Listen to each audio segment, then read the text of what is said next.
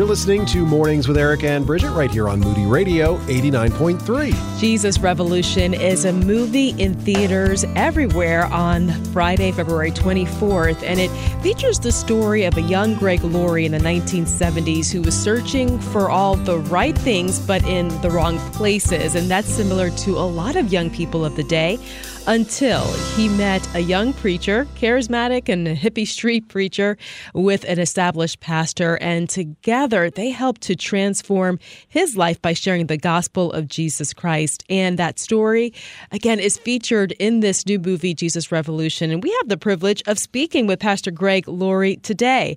Greg, thanks so much for joining us. Eric and Bridget, great to be with both of you. Thanks for having me on. You know, I was able to see a portion of this trailer oh, a few months back. And when the trailer has me almost in tears, I'm ready to see the movie. This is really something special, isn't it? I really think it is. And I think it's really timely. You know, I just read this report from the CDC that revealed that most teenage girls, 57%, feel persistently sad or hopeless and even more alarming, one in three teenage girls seriously consider taking their own lives. And there's so much sadness and despondency among young people today.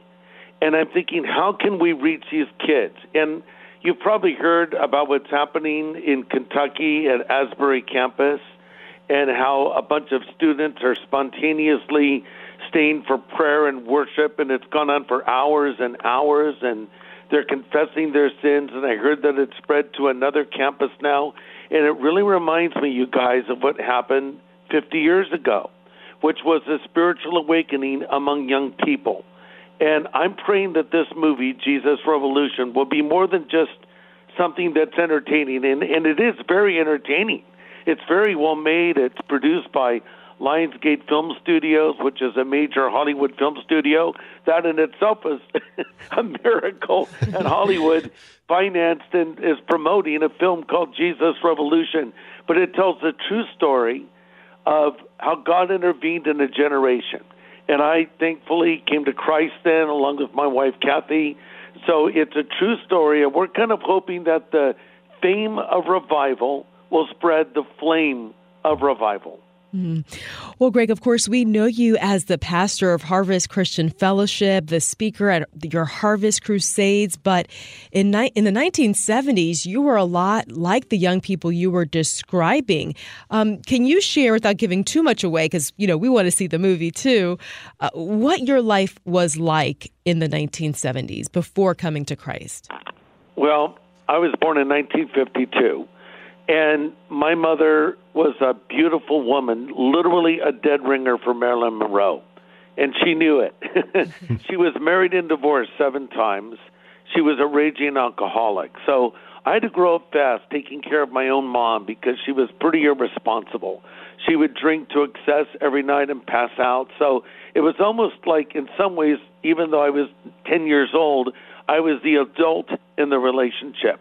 So that sent me on a search because I thought, wow, well, you know, what is life all about? Clearly, the answers are not in the materialistic lifestyle my mother has chosen and booze and parties.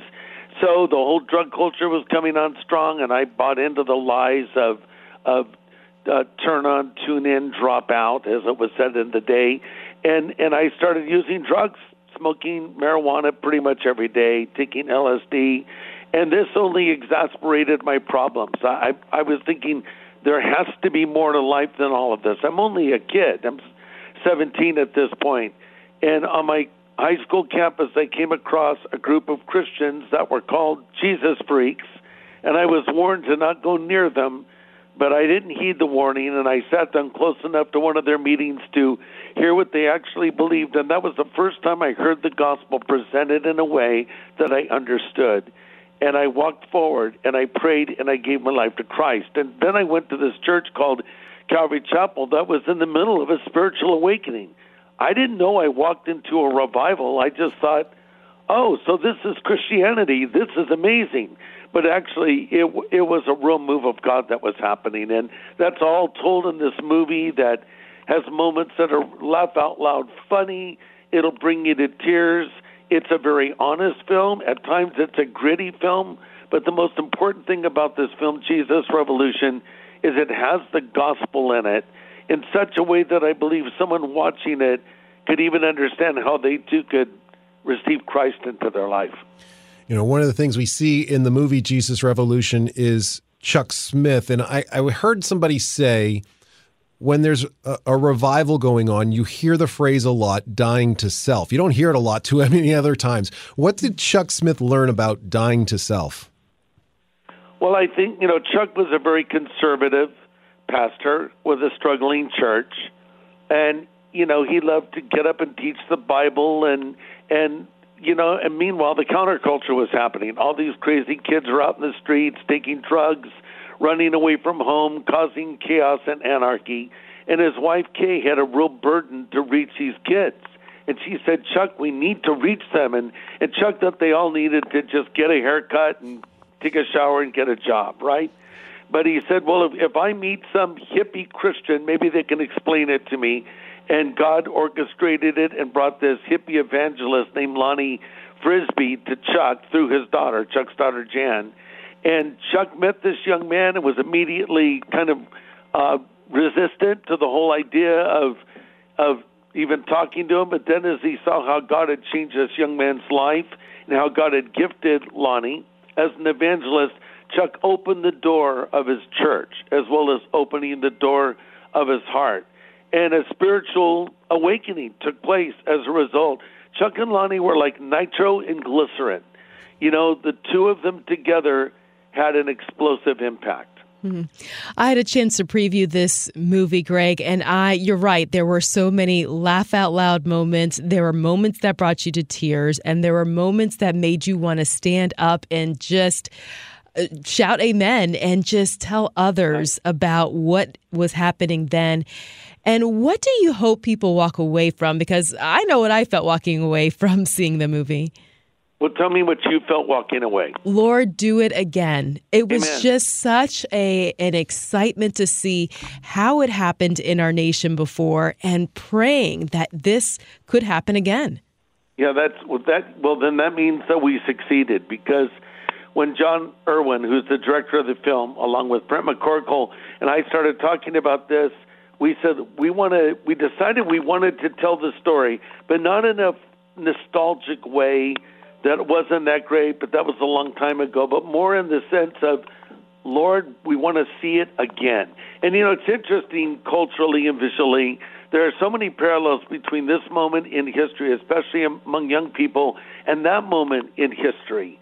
And so we felt like if we could convey the sense of people were actually experiencing this, not just watching a story about this, they would almost feel as though they were in it and then they would pray that God would do it again, that would be success. So we're praying A that Christians will see it and they'll be fired up to pray for revival. Like I said, the theme of revival spreads the flame of revival. We're telling a true revival story. We're hoping it will feed the flame. And then secondly, we're praying that thousands of people come to Christ as a result of watching this film. At the halfway point of the film, my character Greg played by Joel Courtney, and uh, Lonnie Frisbee, played by Jonathan Roumie, best known for playing the role of Jesus in The Chosen. They're out in the water, and Greg's getting ready to be baptized. Well, Greg walks out there. He hasn't accepted Christ yet. And Lonnie says, Are you ready to decide? And Greg says, Yes. And Lonnie leads Greg in a prayer, and he prays that prayer of asking Jesus to come into his life. And our hope and prayer is as as people watch that scene that they will pray that same prayer for themselves and receive Jesus into their life. Is that how revival starts in my heart? I guess is the question. Well, I think that revival uh, starts when you're just, you know, what is revive? It means to come back to life, mm. to awaken something. So, you know, something that was dormant, something that maybe was once alive is coming back or reviving. So I'm praying it will revive the hearts of Christians and it will awaken the hearts of non-believers. Mm. That's excellent. Now, your wife obviously is a big part of this story too. How excited is she to see both your stories from so many years ago on the big screen? Yeah, it's it's kind of surreal to see these young people playing you using your names uh, and watching it unfold on the screen. It it's overwhelming. It's humbling. It's exciting.